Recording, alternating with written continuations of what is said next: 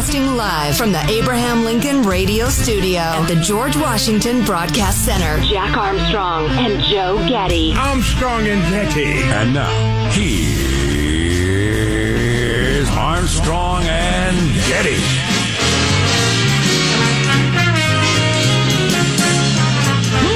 Live from Studio C, a dimly lit room deep within the bowels of the Armstrong and Getty Communications compound. And hey, everybody, look at us. Today, on a Thursday, Little Friday, we are under the tutelage of our general manager.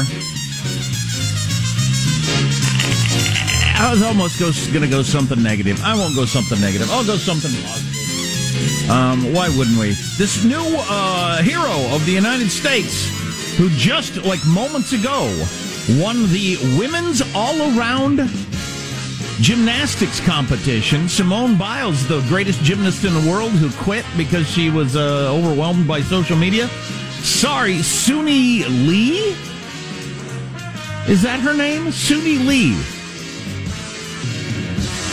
No, no, no, that's wrong. Yeah, Sunisa Lee. Lee. Okay, that's her whole name. Sunisa Lee. Um, so we have won five straight gold medals in the all-around women's gymnastics. Simone Biles being a couple of those, but Sunisa Lee, uh, who um, you know gets her chance to shine, and maybe she'll be the star now and and get endorsements and all that sort of stuff. I wouldn't know her if she walked in here and uh, jumped up on top of my head and did backflips, but uh, you know I never heard of her. But um, good for her. That's pretty cool. Um, and just to get one more hero on, we'll do that as it is time to kick off the show on this Thursday, July 29th, the year 2021. The Armstrong and Getty Show officially begins at Mark. Dressel is losing some ground. Here comes the Russian above him in lane four, but Dressel is hanging tough as we expected. And Caeleb Dressel from the United States is going to win gold up there in lane five. Yes, a tremendous comeback, the current medal count is we have the most medals, and that's very, very important. Because I think the rule should be if you win more medals than us, then we have to bomb you. That's just the way it works. To uh, reestablish our supremacy, we did. The men's basketball team did beat Iran yesterday by 54 points. Take that, small country that doesn't play the sport. Stick a suck of that. We beat Iran by 54 points. There you go. That's the way it works. Uh, in more important news that we're going to get into today on the program a little later this half hour, we're going to talk to Mike Slater, uh, who, if you're a, San Diego radio fan of AM 760, um, uh, you hear him every day noon to three. But he is an outspoken young man who actually was a competitive a Division One uh, college swimmer himself. But we're not going to be talking about that. Uh, he's uh, he's got some things to say on the politics of the day. A couple of the stories that are bubbling up that I look forward to getting into. It's back on the front burner for some reason, the idea of wiping clean student debt for a whole bunch of college kids across this country. And uh, Nancy Pelosi actually stood up yesterday and said, hey, the president can't do that. He doesn't have the power to do that, despite what everybody was saying on the campaign trail and all these promises they made. President of the United States can't actually wipe out college debt. And I think maybe she's seen some of the polling where uh, people have caught on to the fact that wiping out college debt would be maybe the least progressive thing progressives have ever done. There are a whole lot of working class people that would be punished uh, for not going to college or paying for uh, the degrees of people that uh, that, made some uh, perhaps unwise decisions and spending and degrees and all that sort of stuff. And it really is hard to justify. But we'll get into some of the nuts and bolts on that. There's a new study out showing just how incredibly unfair that would be from an income standpoint, and it's hard to believe that liberals, progressive Democrats, we un- would be on board with that. I think this is just one where the loud college crowd segment of the Democratic Party has been making a lot of noise and getting a lot of attention, and the Elizabeth Warrens and Bernie Sanders of the world were, you know, throwing them a bone at all the rallies. Yeah, we're going to wipe out your college debt. And they'd all cheer. Ah, that's awesome. Ah, but the working class segment of the Democratic Party is saying, didn't send my kid to college, or I didn't go to college, so uh, why, why am I paying for that? So more on that coming up in a little bit. And uh, as always, we've got the damn COVID information. So, you know, was Joe and I have been talking lately about how we don't um, read the comment section on the Twitter anymore, and it, it does seem like a pretty good idea to just stay away from comments on Twitter. But I, do, I, I dove into them a little bit yesterday, and uh, a lot of y'all, the only thing you had to say on my most recent tweet about masks or vaccines or kids going to school was, can you just take a break from talking about COVID? So I know a lot of people are worn out with the whole topic, but you know, whether you're worn out or not, it's making a huge comeback. The, the, the county I live in, masks are mandatory indoors again. The uh, the head of one of the biggest uh, teachers unions in America made a statement yesterday saying if we're going to get kids back in the classroom, blah blah blah. So it's gone from obviously kids will be going back to school this year to if X, Y, and Z happens, kids will be going back to school. So there's a chance, depending on where you live. I realize depending on where you live, for a lot of you, your kids were in school all last year. But for a lot of you, your kids have not been in school for a year and a half and may not be able to go back into the classroom this year, which is just horrifying. And, uh, and we, we, we should get into some of those numbers we talked about late in the show yesterday on, uh, speaking of a you know, non-progressive move by progressives it's progressives that have been pushing these school closures, and um, minority kids are just getting punished for this so badly. That's who's fallen so far behind, and I've got the numbers on that we could get into in a little bit. But it's just it's just horrifying for these poor little kids, and um, and a whole bunch of other fun people we're going to talk uh, uh, to, and uh, topics we're going to cover. The bassist from ZZ Top died yesterday. He was an old man. He'd been the bassist for the band for fifty years I assume most of you know who the band ZZ Top is. We're going to be playing ZZ Top music all morning long. They, um, well, they're a fantastic band and I like the music and everything like that. But they, one of the reasons I think they became so famous is right when MTV got big and videos, music videos became big and uh, and people could watch music videos in their house. You had this band come along with the beards and the cool clothes and the cool cars that was just made for videos. And when they put out a couple of their best albums right at the height of MTV, and I think that's one of the things that made ZZ Top so famous. But uh, you'll not be able to see the trio again because the bassist died yesterday. We'll play some music from them. Um, hey, uh, Hans, an executive producer, I need you to come down to the studio if you could, if you could run down here because it's very, very important. He'll be down here in just a second. Do you have the door open ready to go, Michael? Uh, as soon as he walks in the door, we will hear the door open. Door open. There you go. Executive producer Mike Hansen joins us. Um, I don't know how to turn the lights down, and it's too bright in here, and I just cannot handle it.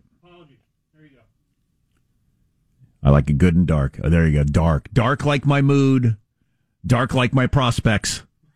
Dark. There you go. Thank All you very much. Thank you very much. Yeah, that's right. I don't know how to use a dimmer switch, apparently. This is a funny one from the Babylon Bee talking about the whole forgiving student loan. Hardworking plumber looking forward to paying for his neighbor's gender studies degree. Hilarious headline from the Babylon uh, Babylon Bee. We'll get into that and other stuff on the way. Our text line is 415-295-KFTC. Let's jump into the news of the day when we come back, but feel free to text 415-295-KFTC.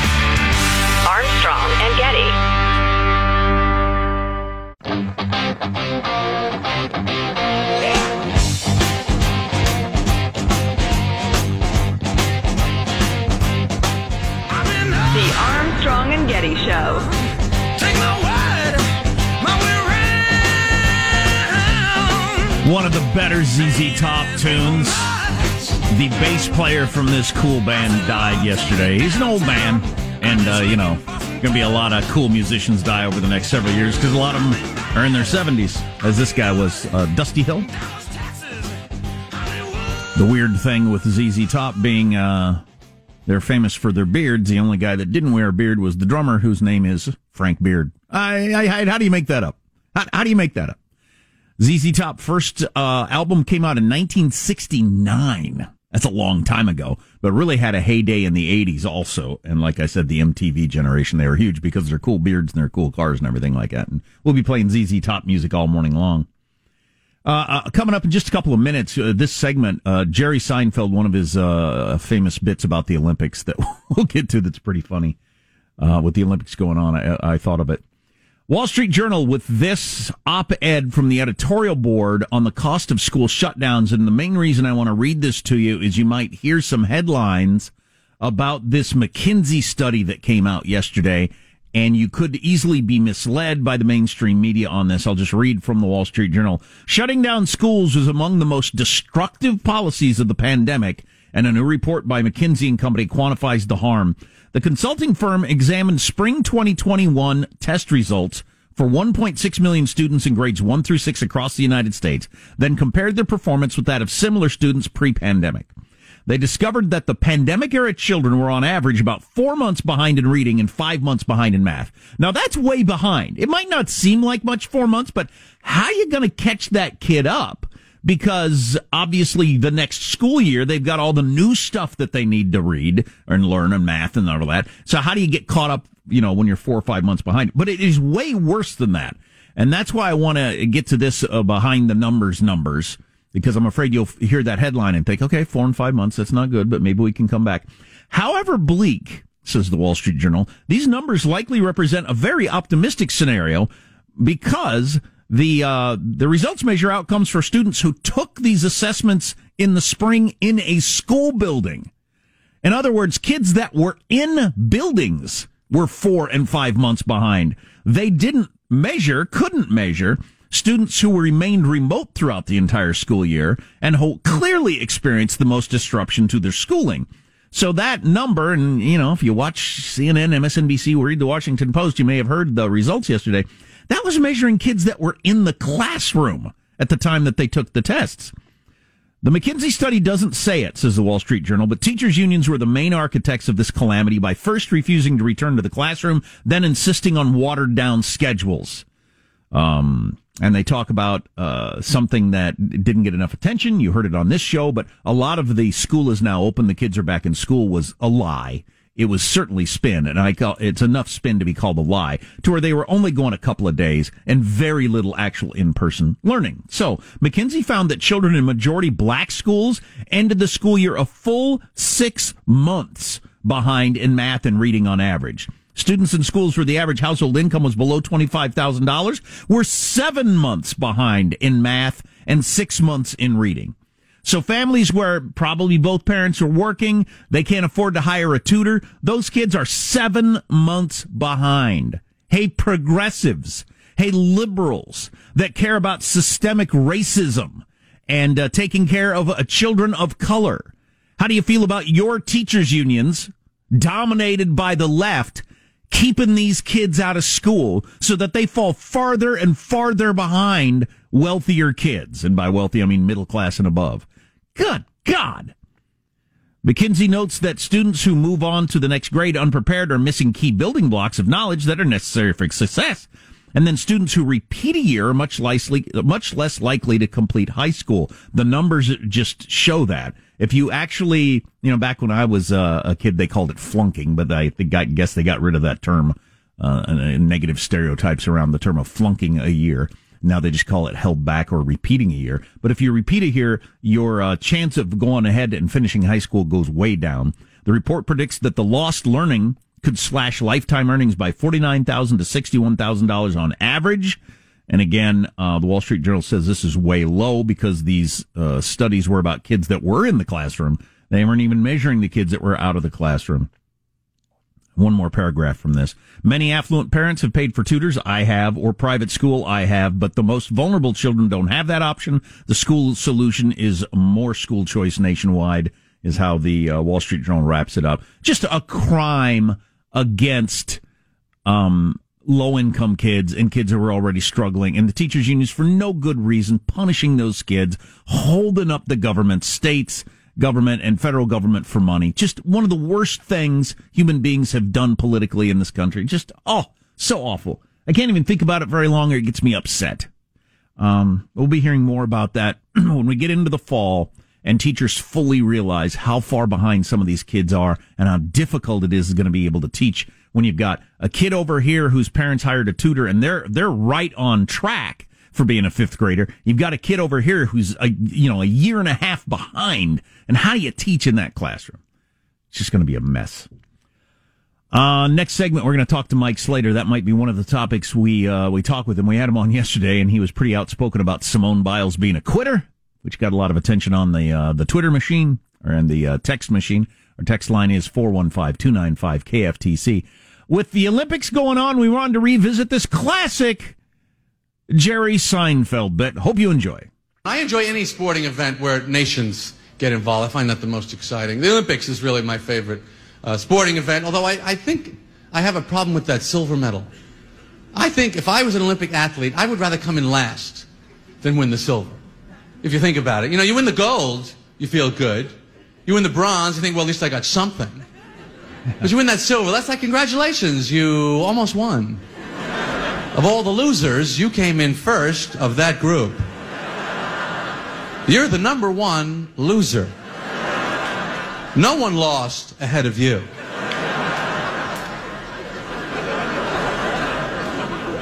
And they don't lose by much. You know, these short races, three hundredths of a second, two hundredths of a second. I don't know how they live with that the rest of their lives because you got to tell the story. Everyone wants to hear the story. Wow, congratulations, silver medal. Did you trip? Did you not hear the gun go off? Tell us what happened.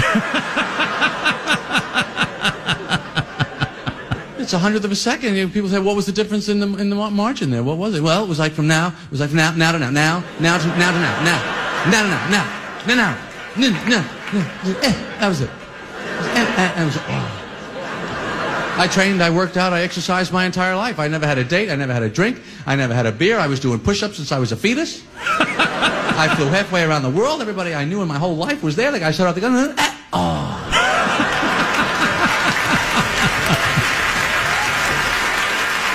oh. and the rest of that bit, which you've probably seen if you're a Seinfeld uh, fan, was a, was a visual where he'd do his head sideways and you talk about the finish line, how one's here, one's here, one's here, one's here. So like right here, household name, right here, never heard of you. Household name, never heard of you. And you're separated by like that far, which is true with the hundred meters and some of the swimming races and that sort of stuff. Speaking of swimmers, we had a gold medal winner uh, last night, Caeleb Dressel, and I loved this. He was on the stand, if you didn't see this, tearing up with his hand over his heart, standing there for the national anthem. You know, there are some athletes that still hear their nation's anthem and get teared up that they, wearing the red, white, and blue, winning the gold medal, representing their country, feel so fantastic about that, as opposed to kneeling and flipping off the flag and that sort of thing from some of the athletes.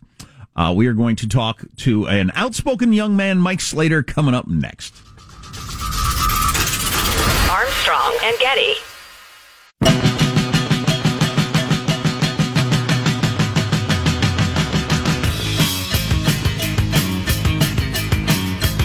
The Armstrong and Getty Show.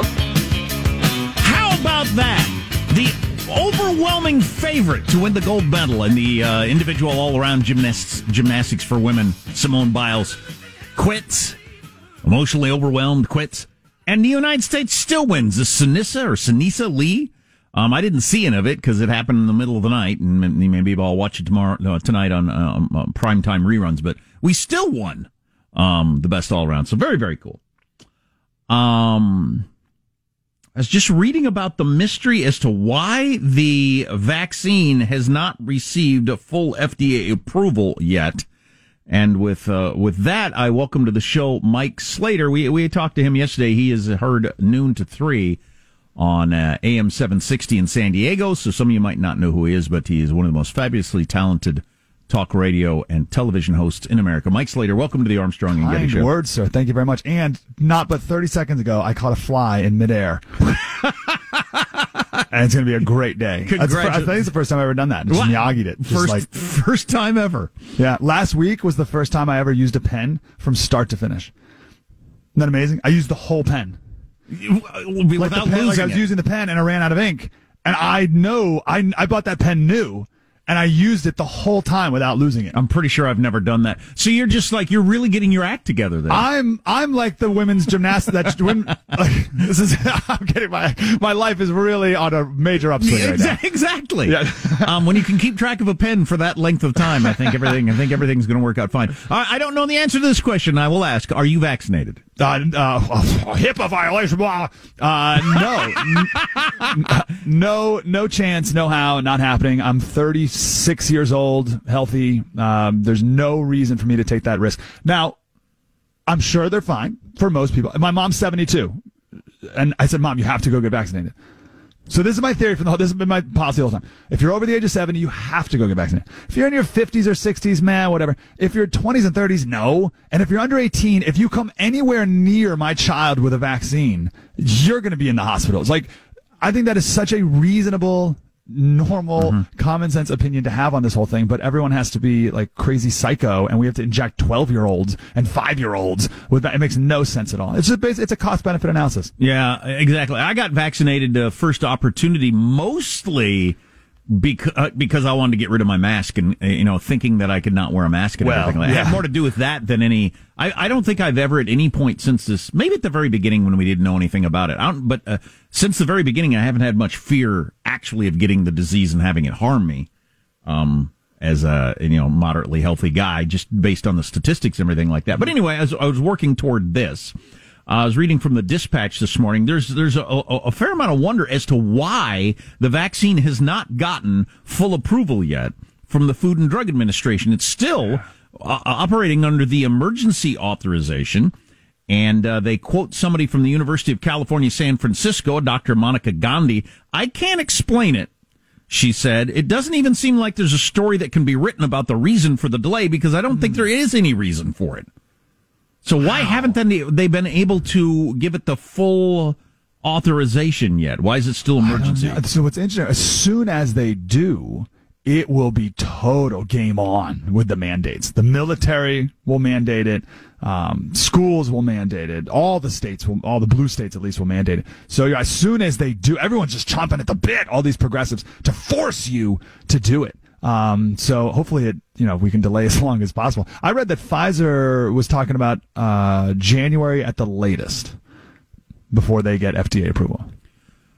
You would think that they would be uh, you know, rushing this. You know, you know, I hope it's not just in somebody's, you know, in basket, and I'll get to it when I get to it. You, I mean, you'd think you'd move it to the top of the stack and uh, and hurry this along as fast as you could. So that that that uh, gives me some hesitation as to why they haven't been able to authorize that yet. But yeah, I, I got and, it right away. But I'm not comfortable giving it to my kid. What? Why first of all thank god that this is not a disease that affects kids. Oh yeah. Right? could you imagine well, the, the, equation if that was the case? That was the thing that i didn't know and i think a lot of us learned as we you know decided hey let's let's learn about the spanish flu of 1918 that thing was more deadly the healthier you mm, were. mm. so the better shape you were in the more healthy your lungs the more more likely it killed you. Yeah. how freaking scary would that have been? So yeah no truly praise god that that's not the case right? Yeah. we we know exactly what this is. Um, um, and and it's the opposite of that. Um, real quick on FDA approval, it used to be the left who was anti big pharma. Right? That's all we ever heard of. Big oil, big pharma, evil fat cats want sure. to keep you sick, sell you pills so they can sell you more pills to fix you on the pills they sold. Right? They hated big pharma. And now all of a sudden it's, oh, oh, big pharma. Thank you, big pharma. You're amazing, big pharma. I don't even trust FDA approval, and I hate to be uh, an anti-vaxxer here on your wonderful show, uh, Jack. Be whatever uh, you want to be. um, I so on my show the other day we told the story of Vioxx. Very short of it. 1999, it was this uh, new pain, pain um, medication from Vi- uh, from Merck, and it was great because it was going to be better for gastrointestinal issues. Long story short, uh, the Merck lied on their studies. They hid how many people were dying of heart attacks on it. Uh, the uh, head of the FDA oversight board that was overseeing the drug uh, had, uh, I think, eighty thousand dollars in Merck stock. Uh, he was deceitful. They put a paper to the New England Journal of Medicine. The New England Journal of Medicine admitted that they were duped, they're hoodwinked. They were hoodwinked by Merck. Twenty million people took this medicine. Uh, I forget the number of deaths. Uh, sorry, I forget the number of deaths. A lot of people died. And ultimately, it took five years after FDA approval before the medicine was taken down by Merck, and Merck paid a $5 billion fine. And I'm sure everyone who died saw like 84 cents, their family, yeah. you know, these class action. Right. So it was five years after FDA approval. And just last week, Pfizer took down a uh, drug that they were giving to for smokers to help them quit smoking because that drug caused cancer. So, like this idea that like this would be the first medicine in the history of the world that doesn't have any side effects. Every Cialis commercial, it's 60 seconds. It's 48 seconds of warnings, right? Tylenol has that's lists an, and lists That's an excellent point. My son, unfortunately, is on so many medications and has been for a long time. mostly for mental emotional stuff, and um, and we're trying to dial that in. And yeah, every drug has pages of side effects, and he has gotten so many side effects from so many of these drugs. I mean, many times where the the drug made things worse, the side effects were worse than where we were before. And like you said, th- it would be uh, how did you end up developing a drug that doesn't have any side effects? That's that's quite a miracle. None. No, may, maybe, maybe this is the one. But I also know we share these stories all the time on the show, just because I, I don't trust the experts. You know, we're supposed to trust the experts. It's like, mm, you guys don't have a great track record. The that was first- my New Year's resolution several years ago. I no longer believed in experts. That was my New Year's resolution Yeah, like almost- 10 years ago. It's almost to the point where if, if I hear someone say they're an expert, I immediately don't trust them. like, like I, I'm like on the opposite, and, and which maybe isn't super healthy either. But um, the first polio vaccine, you can just Google Cutter Laboratories, it was up in Berkeley. Uh, they gave 200,000 of the polio vaccine, 200,000 doses to kids. 40,000 of them got polio, and 10 of them died, and they had to pull that right away. So listen, uh, we're better, we're more technologically advanced. Uh, it's probably safe, but uh, and I'm 36. I don't need it. Uh, that's true. That that part is absolutely true. Uh, now, I did get the vaccine, but um, reading this today from uh, you know the person at Berkeley saying I can't figure out why they haven't given it full approval yet. Maybe the problem is as soon as you go to full approval, then it, it gets treated like every other drug, and you have to give us that page and a half of side effects by you know that's part of the whole being fully approved thing, and they don't want that. Oh, take me! Oh, take me down this road. I like this. I like this. Okay, so it's that. Okay, how about this one? How about this one? Um, maybe they know more than than they're letting on. they're starting to see some numbers bubble up. They're starting to think, hey, we're starting to see, you know, in uh, Hispanic women, we're starting to see Sure. this happen or whatever. Yeah, I could believe it. Well, my my main thing on anything approved by the government, I'm older than you, so maybe you didn't uh, you didn't grow up with this, but I grew up eating margarine. I lived, I grew up in Wisconsin, the freaking dairy state, surrounded by, I had classmates who got up in the morning at 4.30 before school to, to milk cows so we could have fresh butter, but we still ate margarine at my house because the government told us that real butter was so unhealthy and margarine was more healthy. And it turns out perhaps the worst thing you could put in your body, second only to motor oil, would be margarine. And I grew up on that stuff. And it That's took them like gross. the 20 years to figure that out. Yeah, and how people could fall for that too. Like uh, instead of using this thing from an animal, we're going to use this from a factory down the street. Oh, Like yeah. this disgusting factory. Yeah, the experts have a terrible track record. My, like my go-to is always the the food pyramid. Right, it's like the food. What do you uh, like? The like the expert said you need to stuff your face full of carbs all day long, nonstop. Like you need a thousand uh, servings of carbs every day. And it's like, oh, that's completely wrong. And then you do research on like how um, all the different industries were involved in the whatever it was. I think maybe, I don't know if it was the CDC or whoever making the food pyramid. It's all it's all corrupt. Oh, oh yeah, yeah, yeah. It had it had more to do with uh, pushing people toward various products than it did with the health. Yeah. Um. The uh, yeah the the um uh, the the farmer group. Which which one is that? Which which department is that? Uh, yeah, and that's sad. There The were so people. many. Um, but but this is a funny tweet I read yesterday from Tim Carney of the Examiner, who we're we're fans of.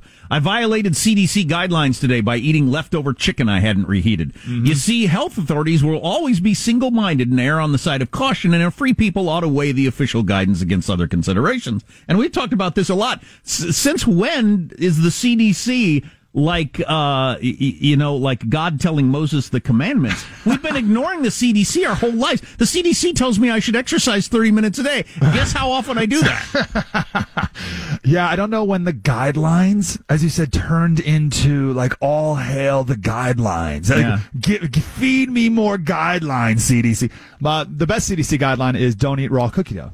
So every single, they that's say- that's when i violate regularly and they say don't eat it. Actually, it's not the salmonella; it's the uh, risk of E. coli from the raw whatever flour. shut up But I, I, lo- I love that point. It's worth emphasizing. They are always going to err on the side of super, super, super, super caution. They say don't have any drinks. So if the CDC says you should never drink alcohol, do you think the CDC is going to say, "Hey, everyone, let's open up the bars. Everyone, flood back into the bars"? Like, no, they tell you not to drink any alcohol. So we need to stop listening to these clowns. They're They're like- they're univariate, and we're not. Yeah, they're like lawyers. Their job is to say no. Uh, one other topic before uh, before you you got to go, and we're talking with Mike Slater, uh, noon to three on AM seven sixty in San Diego, and you'll hear him. Where, what's your new TV Uh, venture? the first, the first TV. It's a good little app. It's on Pluto TV and Roku, Apple TV. Just download the first. and you're on there with O'Reilly Riley during the day and a variety of other people. Um, what was it going to? Oh, it's the school thing. So I just heard one of your heavyweights in the teacher union saying, and if kids go to school this next year, and I thought, whoa, wait a second. I kind of had decided kids were going back to school, so it's still an if for kids going back to school. And I, um, I know you and I had a conversation about this, so I don't, uh, but it wasn't on the air, so I don't want to reveal anything you don't want to reveal. That's up to you. But I know, uh, I had my son in, in public school and, uh, we were doing the Zoom thing and that was not working. It became clear to me, it, t- it took me like three days to figure out this is a joke. Why it took the media uh, a year, and in some cases they still haven't figured out that that is not learning. It's just kind of like a babysitting thing. Um, I got my uh, son into a private school just so he could be in a classroom.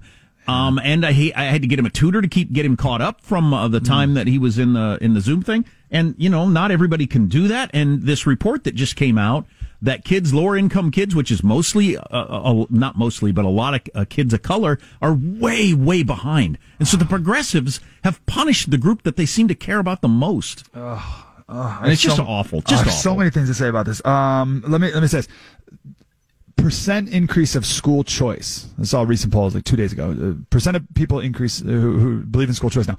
It went up ten percent, and people are celebrating that. I'm thinking, hold on, how could every single human being, unless you're a teachers union goon, not be and if they can shut down schools if the, the education establishment can say you know what's a great idea let's have six hours of back-to-back zoom meeting for kindergartners and every single adult isn't against the public schools and for school choice i'm i don't have a lot of hope that we'll Yeah. ever get to the school choice I, critical yeah, mass I hear you.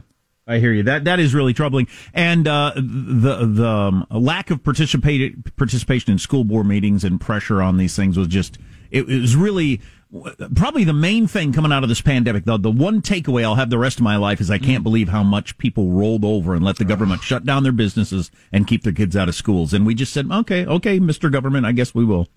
Very troubling, and uh, I didn't I didn't think that's who we were, but I guess that is Yeah. who we are. Oh, hate to say now. Now, uh, let me let me end with a little bit of hope. Uh, Australia, Canada, England, other British colonies, former, even worse than us. Even the little bit of pushback that we had still made a big difference compared to what's going on in Australia and Canada. Still, but not good enough. Wow, I didn't know that. I'll have to look into that. Mike oh, Slater. Australia's way worse. They're still on total crazy lockdown mode and jailing pastors up in Canada. They're way worse than us. Yeah, I had heard that. Uh, Mike Slater. Uh, find him where you can find him. Where, where, where do you uh, p- pitch something? You're Uh, nice enough to come on for 20 minutes. Pitch something. Well, you were nice enough to mention my. Uh, yesterday, you said pitch something. I said, ah, I'm bad at this. I don't. Uh, you said your book, your book. Uh, How to change someone's mind. It's five bucks on Amazon. Short read, one hour. Uh, and then my kids' book is Imagine Jack and the History Kids, and it's super fun little trip through uh, history of America, and it's fun for all little kids. that is an awesome book for kids. Mike Slater, thanks for coming on. I really oh, you're a good man, Jack. it. Really honored. Thank you, brother. Um, we have some other stuff that we got to get into. Some more Olympic results. We're still dominating, dominating the world. Love to see that. Our text line is 415 295 KFTC.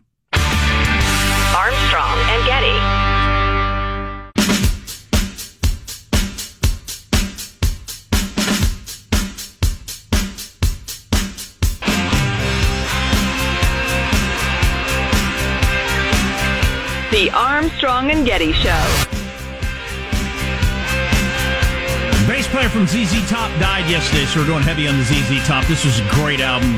Um, this is really their heyday in the 80s, and uh, I saw ZZ Top around that time, and really fun. I wish Joe was here because the bass player died, and Joe was a bass player, so he could speak more to the uh, the whole. I, I don't know bass playing. Boom, boom, boom, boom. That's all I know from bass playing. I know I, I got nothing else to say other than that. Um. Oh, and by the way, so we just had Mike Slater on, who I'm a big fan of, friends with, good dude, and uh, he was hardcore uh, not getting the vaccine. I don't feel that way. I'm I got the vaccine and I'm I'm comfortable with it.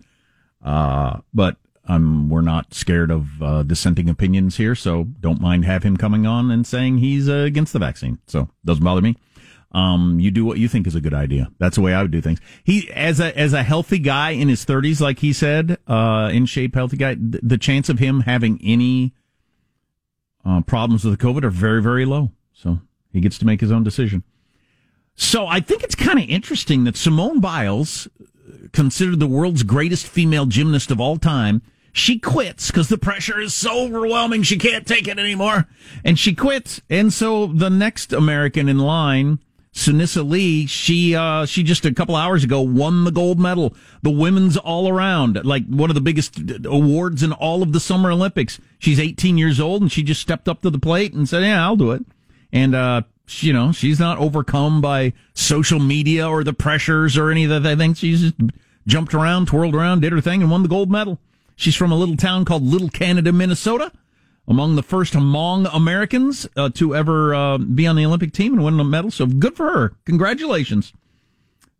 Interesting how the whole Simone Biles thing, like everything freaking else, gets sucked into politics somehow. And I'm seeing that uh, the left is claiming that right wingers are beating up on Simone Biles. I don't know. I, I, don't know. Well, maybe there's some overlap there.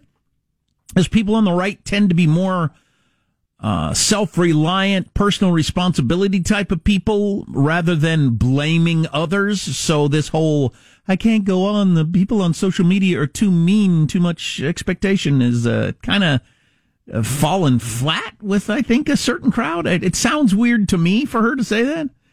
I think she was uh, poorly coached to let her spend time staring at her phone and getting sucked into Twitter comments to where she couldn't even compete anymore.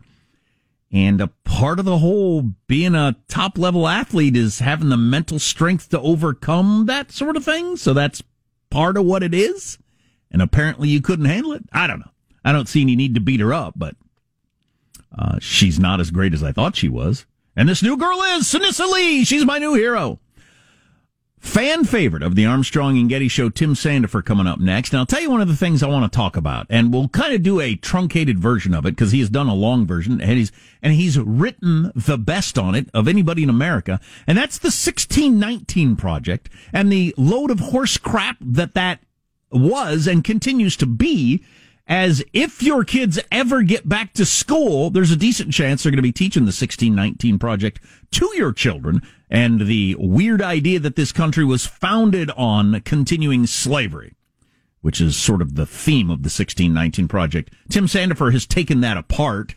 Uh, in print and um, on the radio a couple of different times. So we'll run through some of the highlights of that, just so you have the ammunition for your friends, or if you show up to a school board meeting when you find out they're teaching it to your kids in school. So Tim Sandefur, hour two on the Armstrong and Getty Show.